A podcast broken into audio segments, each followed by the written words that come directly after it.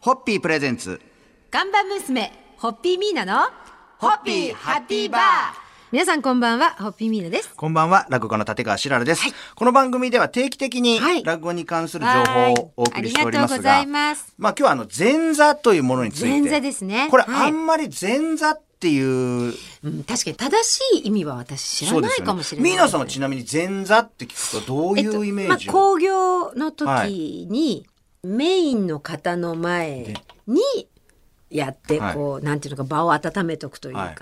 落語家の場合はもう前座って言われると、もう場を温めるっていうところも必要とされないんですよ。あ、そうなんですか？とにかくもう、お前は料金に入ってないからなっていうスタンスなんですよ。あ。そうなんですか？それくらい、その前座と前座の後に出る、その落語家っていうのははい、もう区別されてるというか、まあそもそも落語家になろうと思ったら、誰かに弟子入りしないとはい。落語家になれないんで、はい。ただこの落語家に弟子入りして前座ってすぐなれるわけじゃないですか。うんうん。やっぱまず見習い、うん。その見習いっていう時期がやっぱり微妙で、特に何をするでもないんですよ。まだ着物は触らせてもらえないし、うん。もちろん着物も着れないし、はい。ただ師匠のそばにいるだけっていう。だから自分より先輩の前座さんがお茶を入れてる時に、それは触れないけれどもそばにいなきゃいけないし、その立ち位置って、僕今この話をしてるだけでなんか背筋がピュッと伸びるぐらい、うんですよね。背筋がどんどんあの時期、なんかね、そばに、そばのあたりにいるって、あたりなんだ。なんかね、あーなんか甘酸っぱい思い出が 頭の中を。え、あの、その時ははい。どんな一日だったんですか、例えば朝何時にお迎えにとか。あの、先輩の兄弟子前座と一緒に師匠の家に何時に来いって言われた時に後ろついてって、で、その時も自分からは話しかけられないし、で、先輩もそんなに入ってきた後輩を可愛がってくれるでもないし、でも気を使わなきゃいけないし、話しかけられないし、で、行って、師匠ん家行っても特にやることもなく、何にもできないってあんなに辛いんだなって思ってた時期ですね。身の置き場がはい。まあ、とりあえず今週はですね、こんなまあ、修行時代の話というか、まあ、落語界のことをちょっと、いい、いいでもしきたりですよね。うん伝統芸能ってうんいね、や、素晴らしいなと思います。はい。うん明日以降もこんなお話にお付き合いいただけたらと思います。はい、そろそろありがとうございます。えっ、と、お願いできますか師匠と弟子の本当に一生の、ねある意味親子以上の、そうですねはい、ご縁っていうか、ちぎりですよね。はい本当素晴らしいと思います。乾杯を捧げます。それでは、ホッッピーホッピープレゼンツ。看板娘、ホッピーミーナの、ホッピーハッピーバー。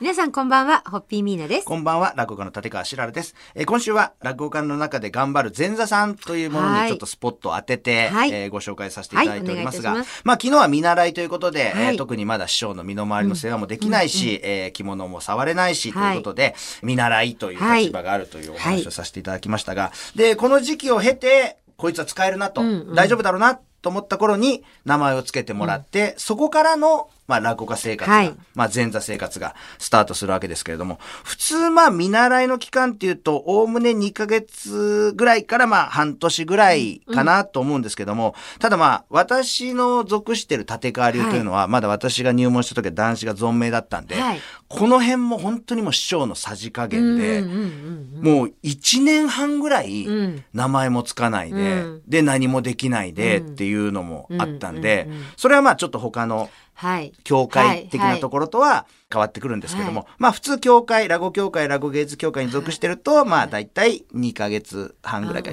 半年ぐらいではい。前座になれるんですけども、まあ前座になりますと、はい。えー楽屋、寄席に出入りが許されて、はい。自分の師匠だけじゃなくて、はい。えー先輩の着物を畳んだり、お茶を出したり、はい。そういう雑用ができるんで、やっとなんか身の置き場が見つかったっていうか、ねはい。まあもちろんこの時期ものすごい怒られるんですけど、覚えなきゃいけないことがたくさんありますし、で、やっぱり教会に属してる前座さんの何が大変だなと思うのが、立川流の場合は、我が師匠に尽くせば、基本はいいじゃないですか。ただ寄席に入ると、出演者の人がすごい多いんで、ちょっと先輩からものすごい大師匠まで、芸風も含めて人間的にもいろんな幅の人がいるんで、本当に見ず知らずの先輩の好みも、その期間に得得しないと怒られるんで、はい。はい。これは僕は経験したことないですけど、僕は持たないだろうなと 思いますね、これ。そうですこれか。しかもこういうやっぱ前座の話をすると本当になんか、私今日姿勢がいいですよね、昨日から。ちょよくなよくなっておられます。っとそろそろ乾杯のご発声で締めていただいて。はい、はい。落語界を支えておられる前座の皆さんに、はい本当にあの、頑張ってください敬意を表して、はい。私が言うのもなんですけどいただきます。それでは、はい。ホッピー。ホッピープレゼンツ。看板娘、ホッピーミーナの、ホッピーハッピーバー皆さんこんばんは、ホッピーミーナです。こんばんは、落語家の立川しららです。えー今週は落語界にまつわるお話をさせていただいておりますが、まあ基本的に前座という、はい。えー職業というか身分というか、にスポット当てはてい。いろいろとお話をさせていただいておりますが、今日はまあちょっと変わったはい。立川流の場合、はい。もうこれは大師匠が立川男子で、はい。教会から飛び出てますから、はい。立川男子師匠が存命の頃の前座さんは、まず修行の寄せの場というのがないので、寄せには入れないので、はい弟子入りをしてきた人に待っていた前座仕事は、築地の修行っていう、ね、ほう、築地の修行？築地ですよ。これだから、築地本願寺で落語の勉強とかそういうんじゃないんですよ。築地の大菓子で？魚菓子で、朝から働く。これ男子師匠が、もう自分のそばにいる前座たちが、とにかくダメだっていうことになっちゃって、もう頭の中に前座ダメだダメだってなった時に、男子師匠の周りやっぱいろんはない交友関係がありますから、はい。その中で築地を知ってる、その総領弟子の桂文字助師匠という方が、あの、師匠どうでしょうと。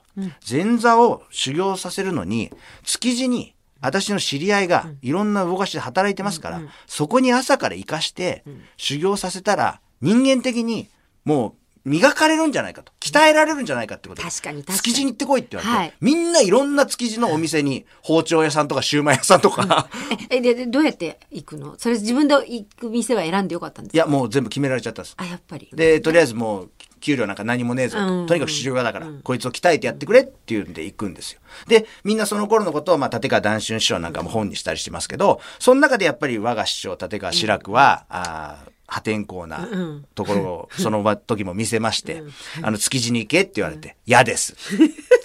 嫌ですってどういうことだと。師匠に逆らうのかと。そんな奴は首だと。首も嫌ですと。じゃあしょうがねえと。だからあの人だけ築地行ってないんですよ。すごい、それも。え、じゃあ、で、志らく師匠の弟子さんの白良さんは当然築地はなかった。なかったです。うちの師匠もやっぱ自分も行かなかったし、行かせられないから、俺は言えないなっていうのはあるんじゃない？ですか。そうですね。はい。いろいろな修行形態がありますが、ねいやいいですねええそんなお話でございました。はいそろそろこう乾杯のご発声ではい、締めていただけますでしょ。はい。えー、すべてを笑いに、そして落語へのエネルギーに変える前座の皆さんに乾杯を捧げます。今となってはです。素晴らしい。ホッピーホッピー。ホッピープレゼンツ。看板娘、ホッピーミーナの、ホッピーハッピーバー皆さんこんばんは、ホッピーミーナです。こんばんは、落語家の立川しららです。えー今週は落語界の特に前座という、はいえーところにスポットを当てて、いろいろとお話をさせていただいておりますが、はいはいまあ、あの、よく聞かれるんですけど、はい私も今でも聞かれるんですけど、前座の頃って、どうやってご飯食べたの？って聞かれるんですよ。うんうん。確かにあの、給料ないんですよ。前座さんって。そああ、そっかそっか。もちろん。はい。で、まあ、前座どころか落語家ってもちろん給料はないですから、はい。あその月でいろいろ仕事をすれば、まあ、その分いただくという感じなんですけど、はい。前座なんか特に自分で講座に上がったりできないですから、その自分の会とかないですから、要請に入った時のお小遣いとか、まあ、師匠の地方の仕事とかについてってはい。お手伝いするとお金をもらうっていうことなんで、今振り返っても、前座の頃どういうお金をもらって、どういうふうに生活したのか、わからないんですよね。未だにわからないですあね。そうですか。振り返っても。まあでも、自分が好きでね、そうですね。入ってるから、だから、やっぱそこが大事な芸能のジャンルであることは間違いないので、そうですねだから別にそれ意地悪してお金あげてないんじゃないんで、やっぱその時期にはい体験することがあって、やっぱり落語って上と寒さとかそういうテーマにした話が出てくるんで、あなるほど。やっぱそういう時期にお金がなかったとか、本当にご飯食べられなくて、本当なんか、今あんまないですけど、僕らの頃はまだパン屋さんの前通ると、パンの耳どうぞとか、はいはい。屋さんの前はいはいにおから持ってってくださいみたいな、はいはいはい。あった時代なんで、はいはいはい。あれが本当に嬉しくって、はいはいはい。ただあれももうあるからって山のように取ってくんじゃなくて、ありがとうございますって言ってうん、一つ持ってって、はい。ちょっとこう、豆腐屋さんに声かけてみたいな、やっぱあの時代がすごくこう大事だなっていうところはあるのでまあ今ね、本当苦しい前田さんがはい。もしかしたらおお酒も飲めずにお腹を減らしながらこの放送を聞いてる前田さんもいるかと思いますが、これ必ずはい。ちゃんと頑張ればそれが芸のどっかで。本当に肥やしになるんですね。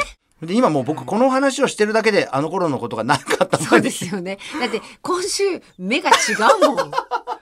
白良師匠の。えそろそろあの美味しいホッピーを口にしたいんで乾杯のご発声で締めていただいてよろしいですか、はい。ご自身が選ばれた落語家として生き抜くということを信じてですね、本当にそれを生き抜くたくましい前座さんのもう輝ける生命力に乾杯を。素晴らしいです。はいはい。ホッピーー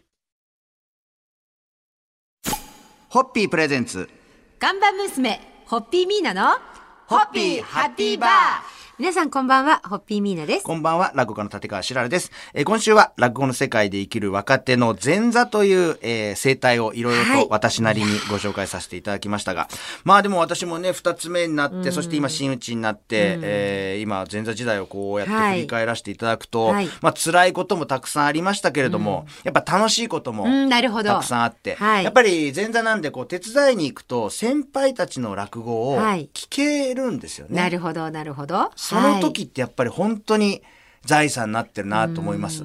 だからそういう意味では、あの、立川流っていうのは寄席に入れないので、うん。寄席の入れる落語協会、落語芸術協会さんに所属してる前座さんっていうのは、うん。4時間ん以上の公演中ずっと楽屋にいられるわけですから、もちろん仕事をしながらですけれども、あの時期耳で、うんうん。先輩たちの芸を、はいもちろん最初から最後までじっと聞けないですけど、本当にこうどっかやっぱ入ってるんで、はいしかもやっぱピリピリしてるんで、余計に耳ははい。働いてると思うんですよね。あの時期に。聞けるっていうのは、そういう意味では寄席に入る前座さんは羨ましいなと、はい、はい。今になるとと思う。やっぱ思いますね。じゃに入れなくて、白良さんはそういう時どういうところで、立川流の方々はどういうところでですからもう男子師匠の会があるととにかく行く。ん。でで、立川流の他の先輩たちの会があると、あ、それは前座としてのお仕事ではなくて、もうな何かあったらもうとにかく行く。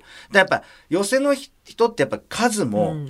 種類も先輩たちのその数がはい。尋常じゃないんで、そういう意味では立川りはあの少ないんですよね。うんうんうん先輩って言ってもそんなにその寄席に入ってる人ほど人数がいないんで、やっぱ傾いちゃうんですよね。立川男子に傾倒してる一門の先輩の落語しか聞けないんですけど、寄席はやっぱ幅が広いんで、はい。今だからこうこういう身分になるとやっぱこう勉強させてくださいって言って楽屋に入れるんで、あこういう人たちのを前座の頃から聞いてたってうんうん羨ましいなっていう部分は非常にありますけどね。まあ今週は前座さんのねいろんな大変なところをちょっとお話しさせていただいておりますが、本当に頑張ってね。本当に私が言うのもなんですけども、それではそろそろ乾杯をごわせていただけますでしょうか？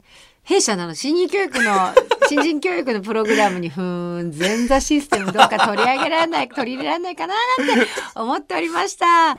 私からすると、ブラボー前座システムっていう感じでございます。はいそ。れでは、ホッピー